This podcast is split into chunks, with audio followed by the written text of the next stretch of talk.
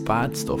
Um, that's what makes things good. So I think, you know, because we've all got like laptops and Logic Pro, and you can like seriously overdo everything and ruin it. But like everybody's trying to do that, so let me give you some different ideas or different approaches, maybe more minimalist sounds in comparison to, you know, 10 basses. That's Damien Walsh. This is from the maker to the Made.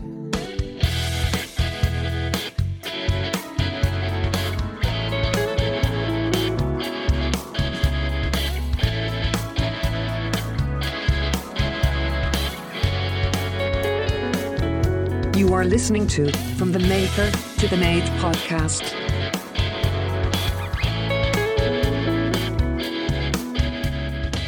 Hey everybody, welcome back. How y'all doing? Hope you're having a good week. Thanks to everybody who's been listening, commenting, subscribing. There's been a great response so far, and it really means a lot that people are digging it. Thanks for the patience as well. There was a few issues with the upload, t- including a problem with the Spotify link. So it is now all fixed up, all taken care of. It is available on anywhere where podcasts are available. You'll be able to find it now, including Spotify. Um, I'm Barry Power. I'm a musician. I'm a songwriter. I'm a wannabe digital renaissance man. From the Maker to the Made is my podcast. Every week I sit down with artists and creatives to pick their brain about their own personal process and explore what it means to be a working creative in the modern digital landscape. In this week's episode, I spoke to film composer and songwriter Damien Walsh. Damien's a multi instrumentalist, a producer, a composer, a singer, a songwriter. He has worked on a wide variety of projects. It's allowed him to write and compose in dozens of styles and different genres to accommodate documentaries, TV shows, feature films, video games, and rock and jazz ensembles.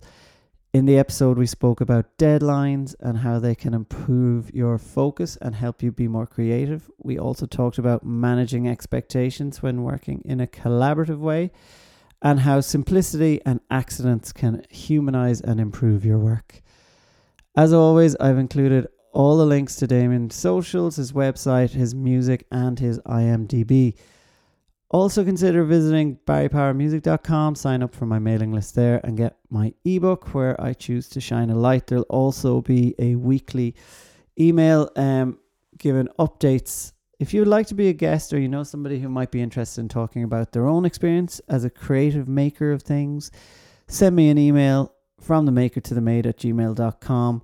Uh, I've talked to a lot of musicians, but the guest list is wide open. If you're a playwright, a writer, an artist, a fashion designer, a maker of groovy mugs, um, I'd love to hear from you. From the maker to the made at gmail.com. Also, if you've been enjoying the podcast so far or you think you know somebody who might like it, please share it around. Leave a comment, and if you're feeling especially generous, leave me a positive review on iTunes. It really helps with the visibility of the podcast so it doesn't disappear into the weird vaults. Um, all the links will be included as links in the show notes. Have a great week. I will see you next time. Thanks for listening. Here's Damien Walsh. Damien Walsh, very welcome to From the Maker to the Made. How are you getting on, man? I'm good. I'm good. Thanks. Uh, thanks for having me.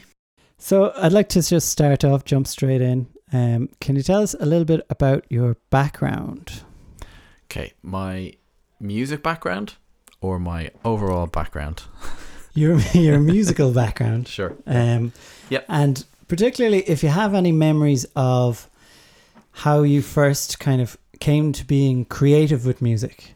So, um, I suppose a lot of a lot of us learn an instrument, but we don't kind of take ownership of the instrument. Yeah. Do you know, it's like we'll run up scales and stuff, but we won't necessarily sit down and write a song with it. So, what kind of do you have any memories of of any time where you deliberately sat down to go, oh, I I can write a song or I can Yeah. make up a a rhyme. Sure. Um. Yeah. So probably my my my background first of all is kind of like, um. My dad has always, he was always into music and um, he sang quite a lot. Um. Doing, uh, kind of doing stuff with show bands and, and that kind of stuff, doing competitions, and, and so there's always kind of been music around the the house.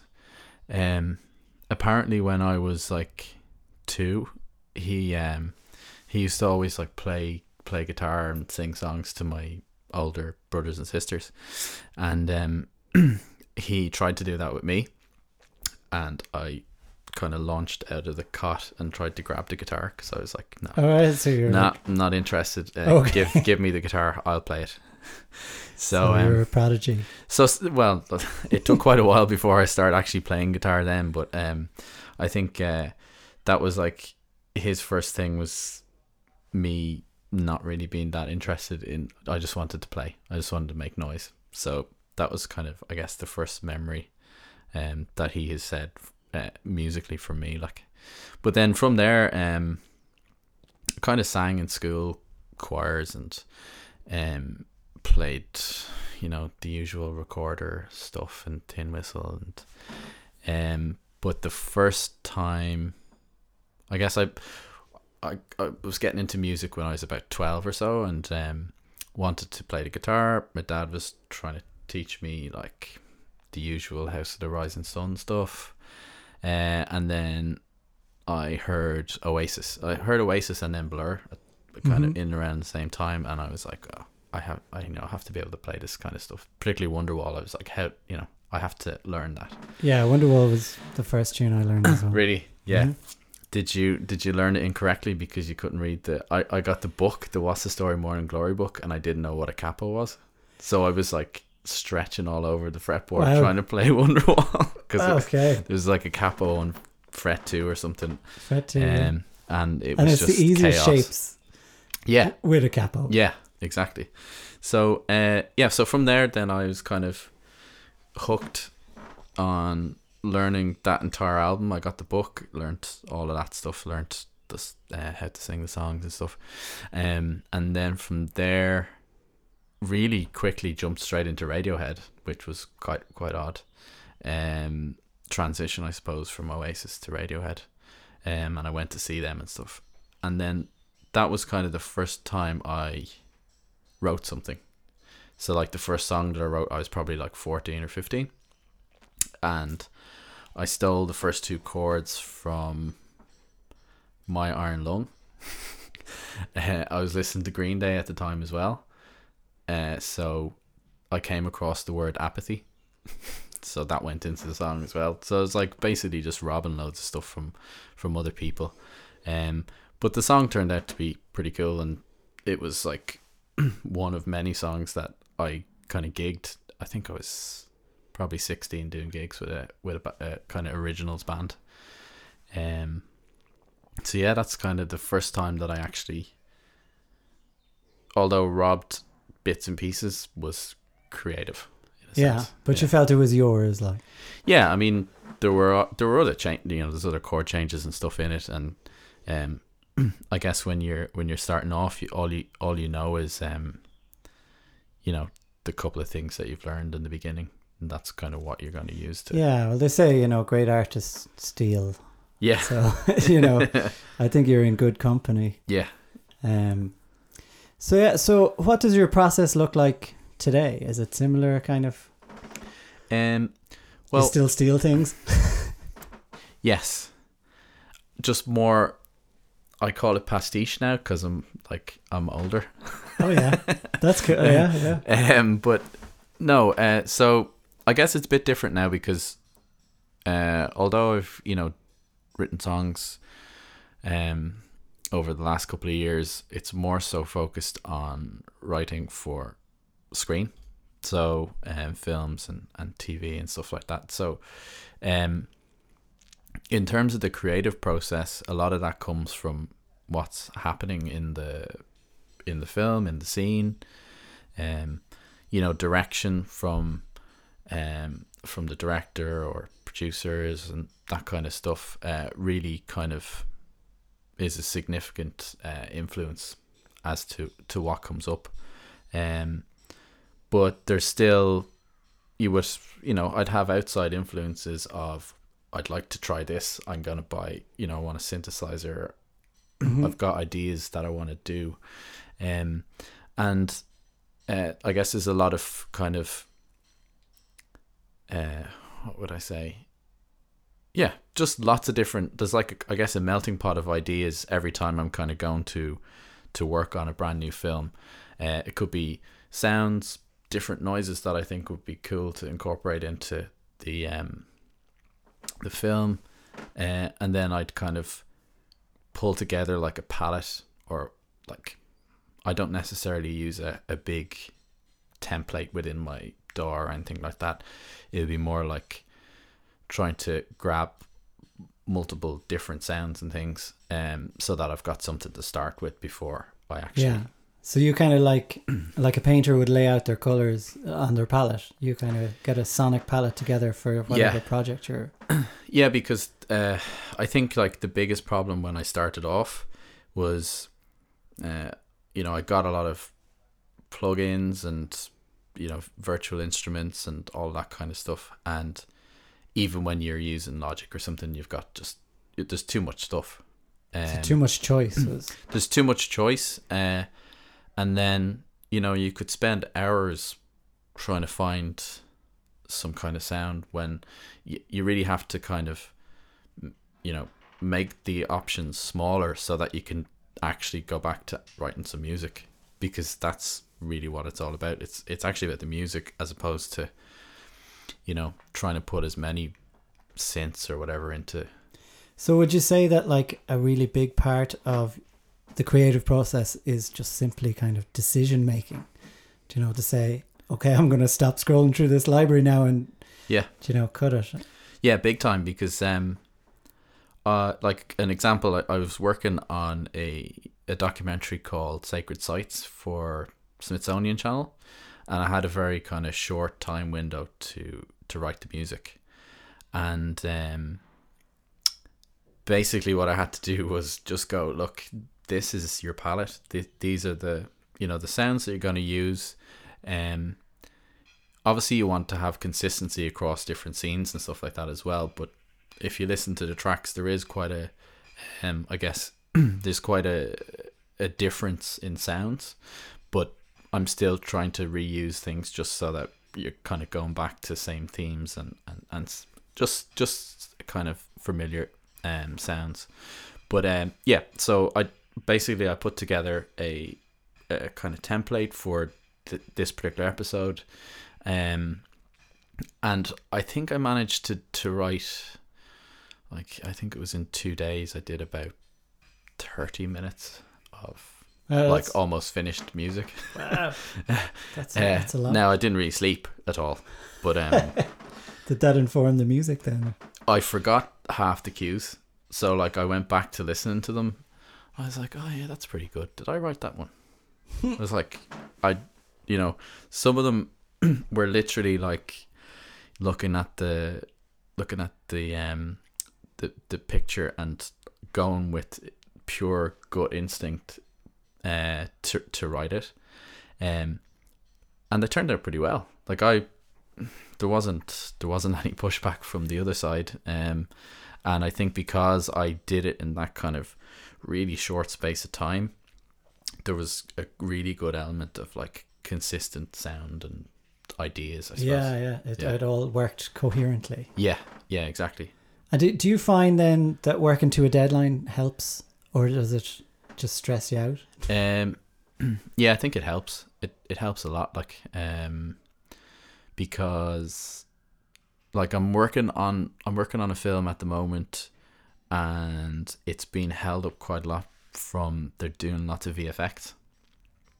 So at the beginning, I started, and I you know got really into it and wrote loads of stuff, um, to the I guess the the the really rough cut, and then from there, uh, it was like, oh, we're gonna have to send it off for VFX, and we might probably have to cut some things and, and that kind of stuff, which which is fine because I I had my ideas prepared, um, but now until I kind of get the full thing back, there's There's like, not I- much you can there's do. not re- well, I could I could be writing bits and pieces, but there's not a huge motivation there for me to, I guess you know, go over it again.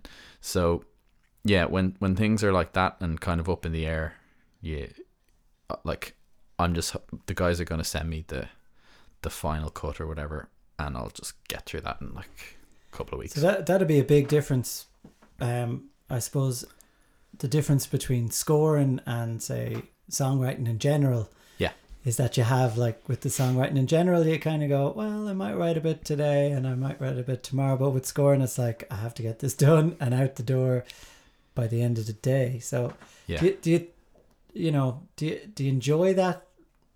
Do you enjoy that pressure? Do you find that it makes you more creative or um, yeah, just more decisive?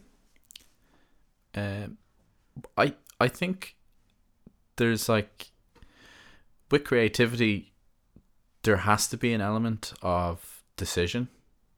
Um, you know, I'm just gonna go with this. I, I've you know, it sounds good. I'm not gonna think. I'm not gonna overthink it. I'm just gonna. This is my thing, and I'm gonna go with it, and I'm gonna finish the song.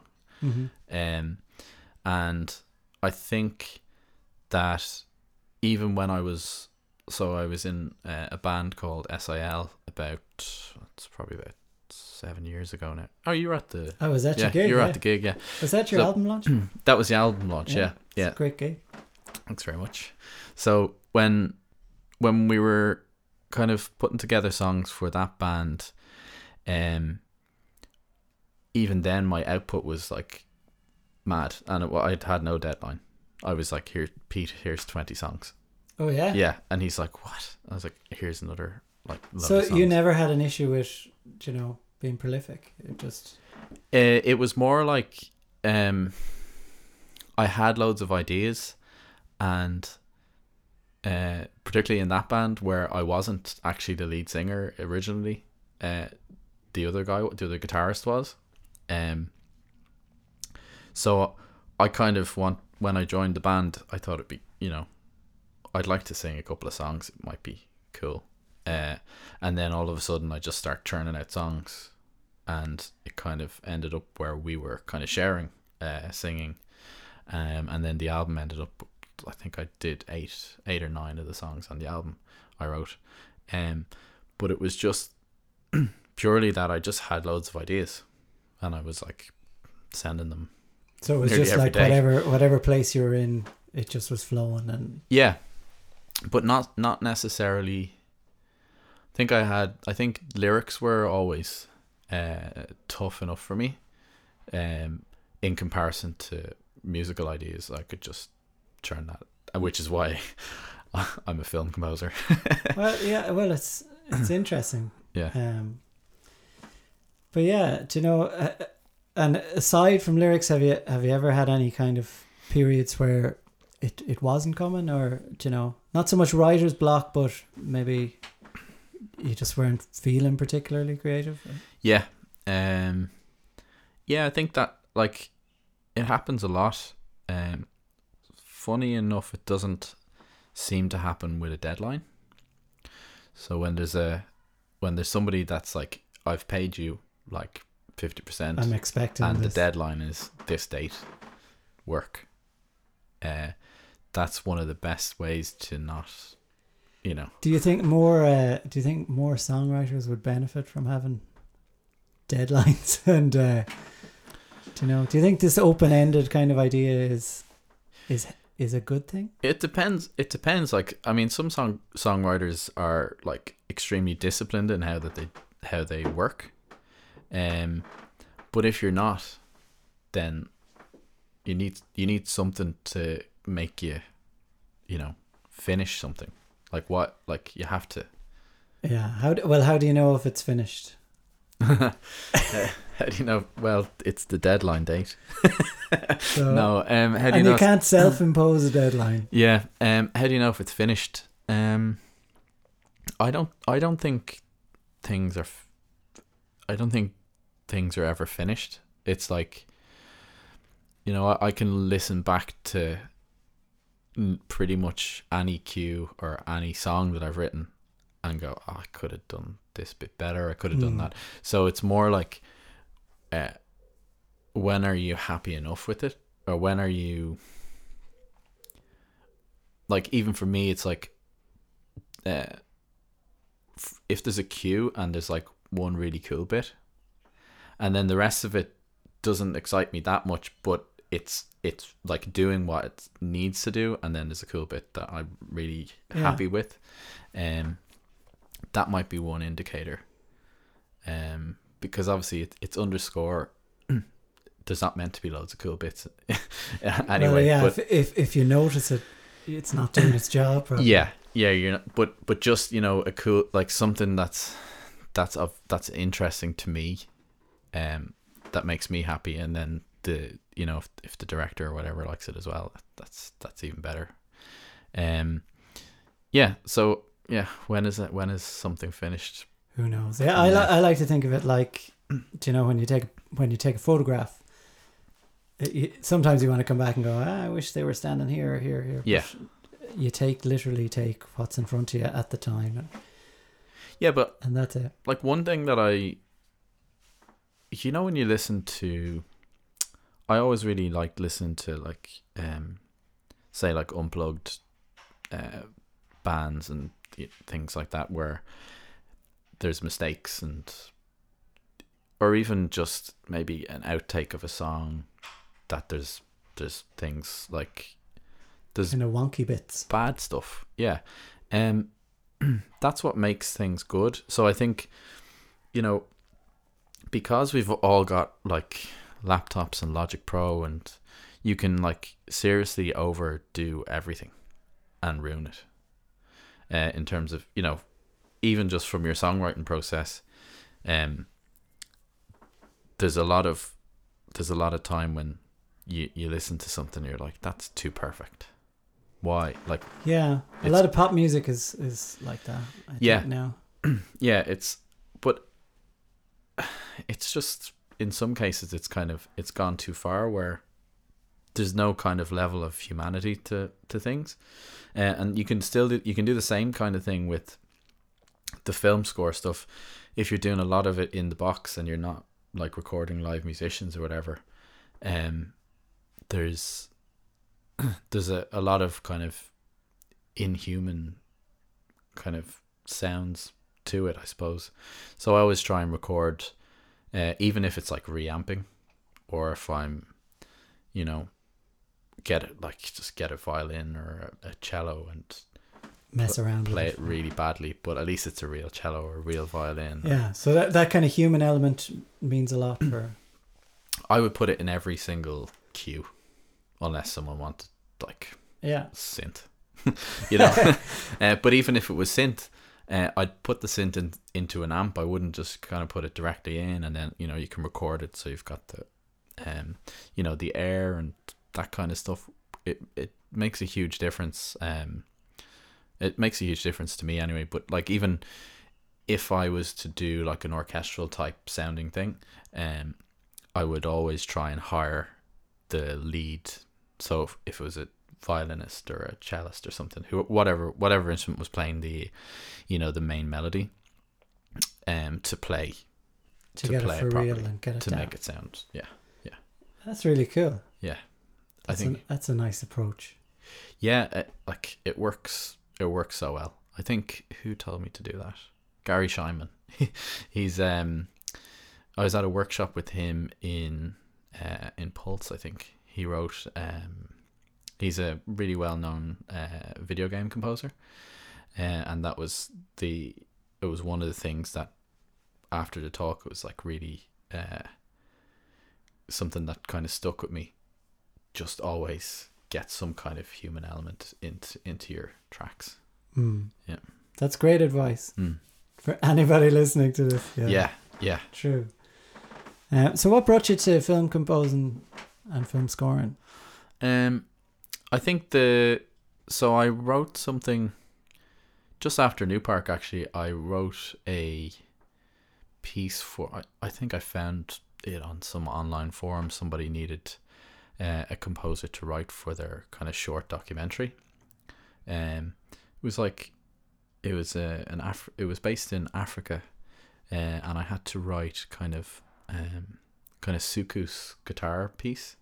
Um, which was uh, which was really cool. But that was like the first, I guess, introduction to doing it. But I think even if you got, got kind of going back before that, listen to like the Radiohead and stuff, um, where I wasn't really that focused on listening to Thom Yorke's mad lyrics. I was more like, wow, the atmosphere and all this kind of Yeah. sound is is amazing. Like, and that was, um, I I wanted to know how I was, I could do that part. I was more interested in that part as opposed to to lyric writing. Um, so I did that, and then, uh, f- when we were when I was in the SIL band, um, we were doing we we did a like our our um single video. Uh, so the guy that did that uh, also worked for RTE Junior, and he did he was doing a like a six part um, radio kind of kids radio show, um, and he said would I be interested in scoring it? So I did, and it was rubbish, but that was Wa- my wa- was very. it a good experience? So It was like, great. Yeah, no, to write it. yeah it you're was coming at it from a place of like never done. you're never gonna sit down and write kid songs. Yeah. Well, it wasn't. No, it wasn't kids' songs. It was like a, what was it? It was like a fantasy uh story, like a six part fantasy story. That's cool. Yeah. So he was kind of like, I wanted to sound like Game of Thrones.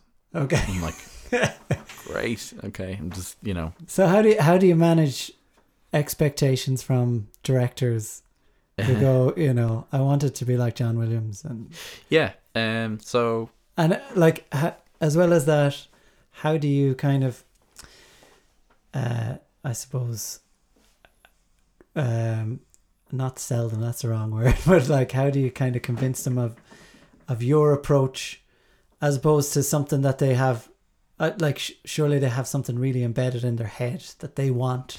yeah. So I want it to sound exactly like such and such. How do you how do you kind of navigate that? It's Ye- very different from Yeah. Um.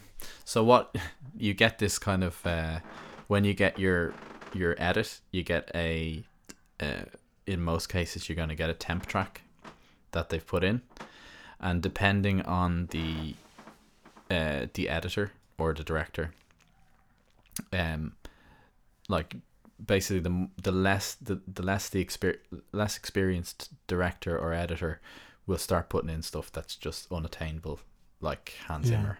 Like you know I got one film and it, it, it was full of Hans Zimmer stuff and I'm like what's your budget for this So you just manage expectations by saying you can't afford to do this. You, yeah, you know, um, and also uh, the I guess the scale of like obviously you can you can try and mimic uh, Hans Zimmer, but like everybody's trying to do that. So let me give you some different ideas or different approaches, maybe more minimalist sounds in comparison to hmm you know 10 basses like i mean um also the scenes themselves like if you're if you're thinking about like um inception right? And then you're thinking uh, how much did that cost to make the actual visuals or all of that kind of stuff versus you know a 20 30 you know 100 grand budget film? Um are they going to match up to the epicness of a So- score yeah, and it might be out of place like That's a funny uh, thought. yeah That yeah, you're you spent too much money on the music, yeah so it doesn't sit right. yeah um Said nobody. or ever. just no but just no but just like ep like um you're asking me for all of this really big large epic music and the the pictures don't don't match that so it's it's out of whack like So so you kind of have to, I suppose, explain to directors sometimes the yeah i mean how how it works together. So it's not just I'll I'll present you music, but also I'll present you maybe how it should fit together yeah as Well- opposed to what you might have in your mind. I think one of the I worked on a short film uh, with a guy called Pat McKnight. Um, he was like probably the most engaged musically director that I've worked with. Um, just as a just from a perspective where he didn't he didn't want to put in temp tracks really. he had a few ideas, um, sent them over, didn't put them into the the film either, um, but had a very kind of clear idea of this is how this is how it should all work, and it was really really good to work with someone like that because then I can go well what about this or how about this and So did he did he explain that kind of emotionally or Yeah. kind of through textures or Um, yeah. So, yeah, he, he was he was very detailed. You know, like I want, you know, really Brian E- Eno ethereal this, and then I want this, and then, um, I want the emotion to change just before this happens. You know, all that like the stuff that you when you're in college learning about this. Uh, you get told that this is how things work, but they Mhm. don't. No- normally you know it's like this is how your relationship with the director works it's like every every single relationship is different and um you know but this kind of worked out textbook how something might want how, how something would perfectly work in a, Oh, yeah. in a in a situation like in some in some cases like you'll have a director just ringing you up going yeah didn't like that just do something else that must be very frustrating. know. and and how do you feel like aside from obviously it's a job and you have to get it done, but sharing I suppose sharing the creative process where you like ultimately you, you don't have final say, which is very which is very strange for you know, being a writer. Yeah.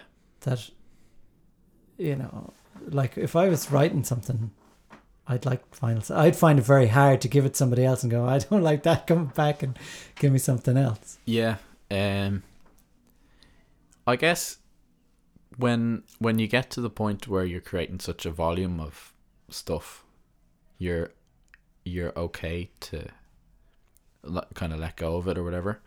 Um you know, some some projects that I work on, you might write 50 pieces of music. And if one of them comes back and they're like, "No, I want you to change to that." You're just like, "Okay."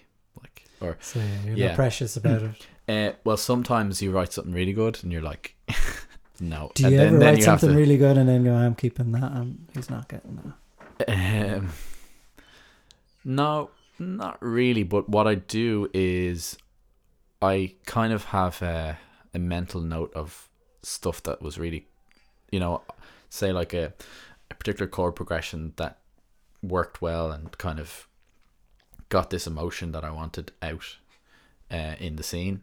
I'll take note of them things so that I can kind of not not copy exactly what I did, but just kind of reuse that type of thing. Yeah. Um, so yeah, so like, there's only a, I guess you know you have you have a certain amount of chords and a certain amount of you know ways to put them, um, and it's good to have quick ways to get straight into like an emotion or a, sound, and then obviously you can you can tinker with that. So you have kind of musical templates you use. More or less, Yeah. you know, for lack of a better term, I suppose. yeah like um like you can see it, it like a lot of composers do that um even just you know if you need to kind of have there's a quite a long drawn out scene there'll be like certain certain ways that you can uh, develop a chord progression while just keeping that chord progression the same but just moving up a minor third or that that kind of thing Yeah. where it's still moving somewhere, but it's not um, the exact same. And then you can yeah, kind of so change your melodies and It's familiar enough that you don't notice it changing. yeah, exactly. So um, yeah, there's there's loads of tricks like that um, that are that are very helpful for particularly you know underscore where you're you're trying to keep keep out of the way as much as possible, but still build maybe tension or something like that. Yeah, cool. And um, have you always had a, a very strong work ethic to get all that stuff done, or Yeah. did you build that? Um, I think I worked uh, when I when I finished school. I worked in business for like years, uh, and I think working in an office and working in an environment that that always kind of makes you accountable for stuff, uh, made me have the discipline to make my you know be accountable to myself to get stuff done. Mm-hmm. Um, and it's the same with you know, you know, going out and trying to get work. Um, that takes quite a lot of time, uh, and it takes a lot of discipline to, you know, to be contacting people and trying to, trying to get into these companies and that kind of stuff. So, um, but I think it's yeah, it's always been there, and like, there's always been ideas floating around my head, and you know, once I sit down in front of the the uh, the computer, or if I grab the guitar, stuff just kind of comes out. Cool. So, like, what does your day to day process look like? Do you do you have a set routine? You know, like go in and meditate for twenty minutes. you know.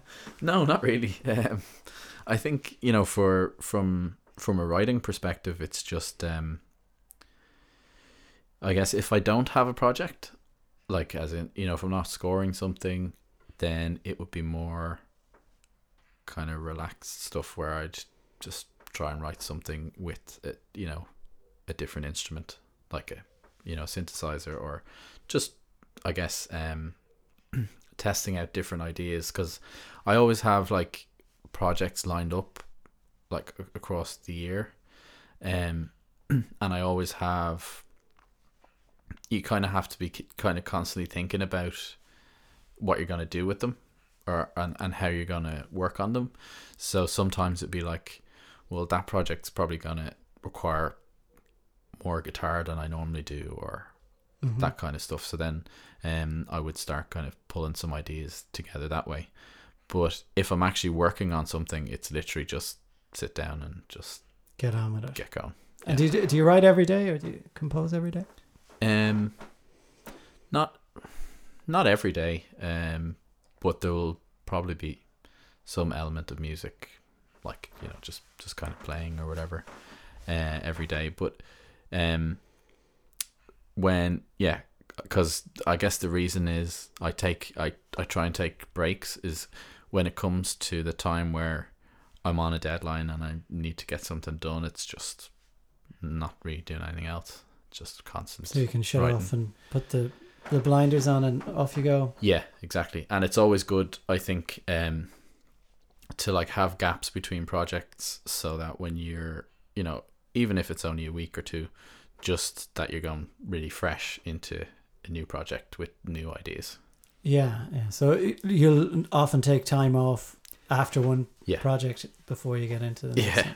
Yeah, like some of them, some some of the projects with like, um, you know, really, uh, really tight deadlines.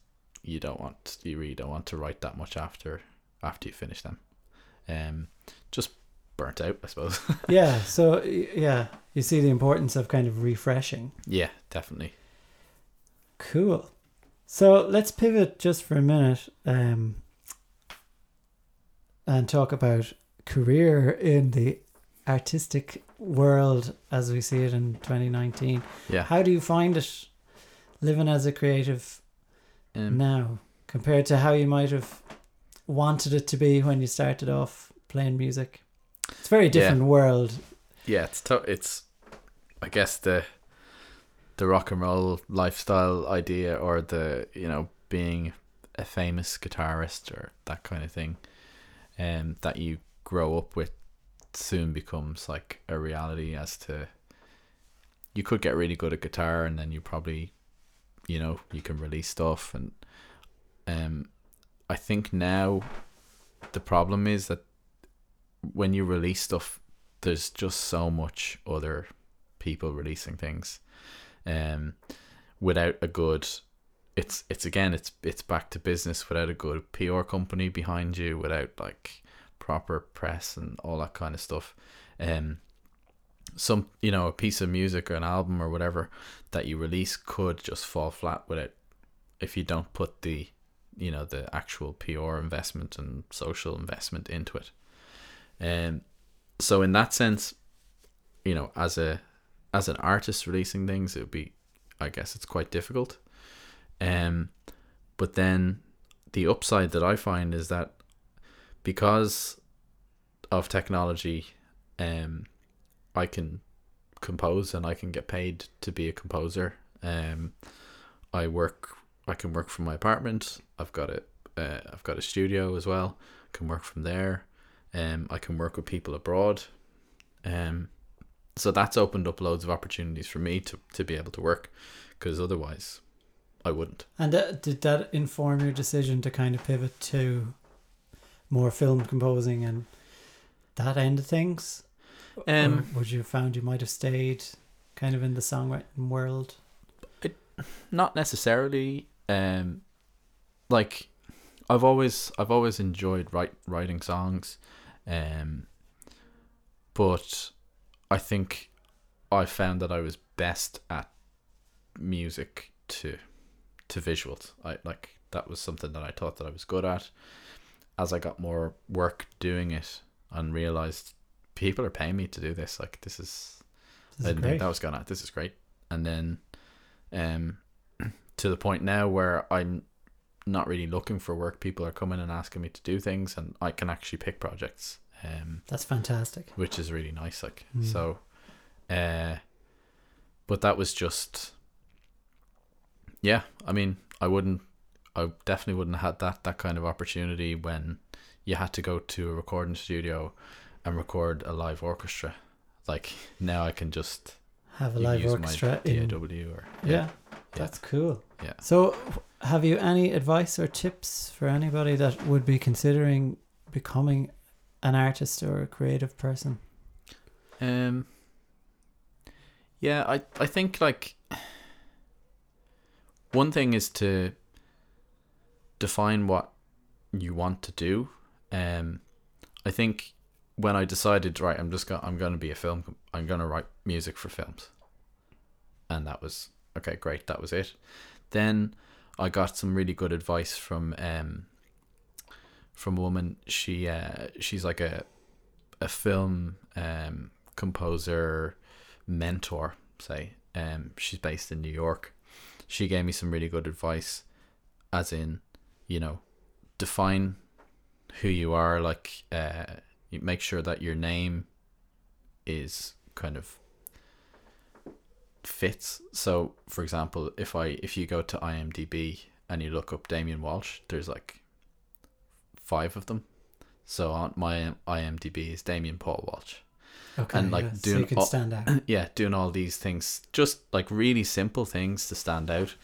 Um, other stuff is like uh, write in a specific style. So even if you're gonna be a songwriter or something, you know, you have to differentiate yourself. Um, and I think that's like a it's a key thing even in film score and uh, and songwriting to what what is it that's different like is it you know it could be lyrically it could be the sound of the voice it could be the the actual music or you know using experimenting with strange instruments What and- sets you apart? Yeah. yeah, exactly. Um, and then, yeah, and then so once you've decided all that stuff, then you just need to work really, really hard and like, um, you know, if there's anyone there that wants, to, if there's anyone listening that wants to figure out how to get work as a film composer, the key thing is to um get a list of as many um directors, uh, producers. Uh, first of all, start with your location, then uh, then try and expand out and email all of them. Um, with try not to be generic. Try not to be sending mail shots and be very marketing, but try and relate to some of these people. Uh, try and meet them, and then try and build a network that way because otherwise you know if you if you don't have a network you're not going to um yeah you're not really going to succeed Cool. And uh, finally, um, can you recommend any resources like books or websites or anything that you found really inspirational? Anything that really helped you along the way? um that's a good question Whatever you want. It can be a movie. It can be yeah an album. You know. um yeah i think like resources wise it's actually a funny one but um it was on it's on the uh, VSL harmonic page. I I can give you the link and then you can you can link it. But um, Link in the show notes. yeah, exactly. But it's what what I when I started um wanting to write music for like orchestra and stuff. Um, one of the key things that people don't get or whatever in in a bad VST, um, for specific instruments, you can play notes that aren't available. So this this uh this is like a, an online resource that gives you uh every single instrument in the orchestra, uh their pitch range and what they sound like. Talks about like all kinds of different um articulations they can do and all that kind of stuff, which is really good. So uh, basically, if you're trying to make a tuba sound like a flute, Yeah, it'll point you in the right direction. yeah, exactly. But like if you if you're like using the uh, the default Logic plugins, that might let you play a tuba up really high or something. So Um, un- understand the instruments that you're working with. Yeah, yeah, exactly. You can't play them. Yeah, yeah. Um and then like there's there's um oh, I can't think of there's there's there's quite a lot of books um from there's one I think it's Miroslav from piano to uh to orchestra which was one book that I got. So basically what that was you write a piece of music um just on piano and then it tells you how to push it out across Oh, that's all of really the cool. instruments. Yeah. So that was really good. Um, but yeah, I mean, lots of other stuff. I had I had some great workshops, um, like particularly around orchestration, um, with with some really good uh, orchestrators through the likes of Imro. Um, they've got some good stuff there, and yeah, I mean, just there's there's so many online resources. Actually, yes, Rick Beato on.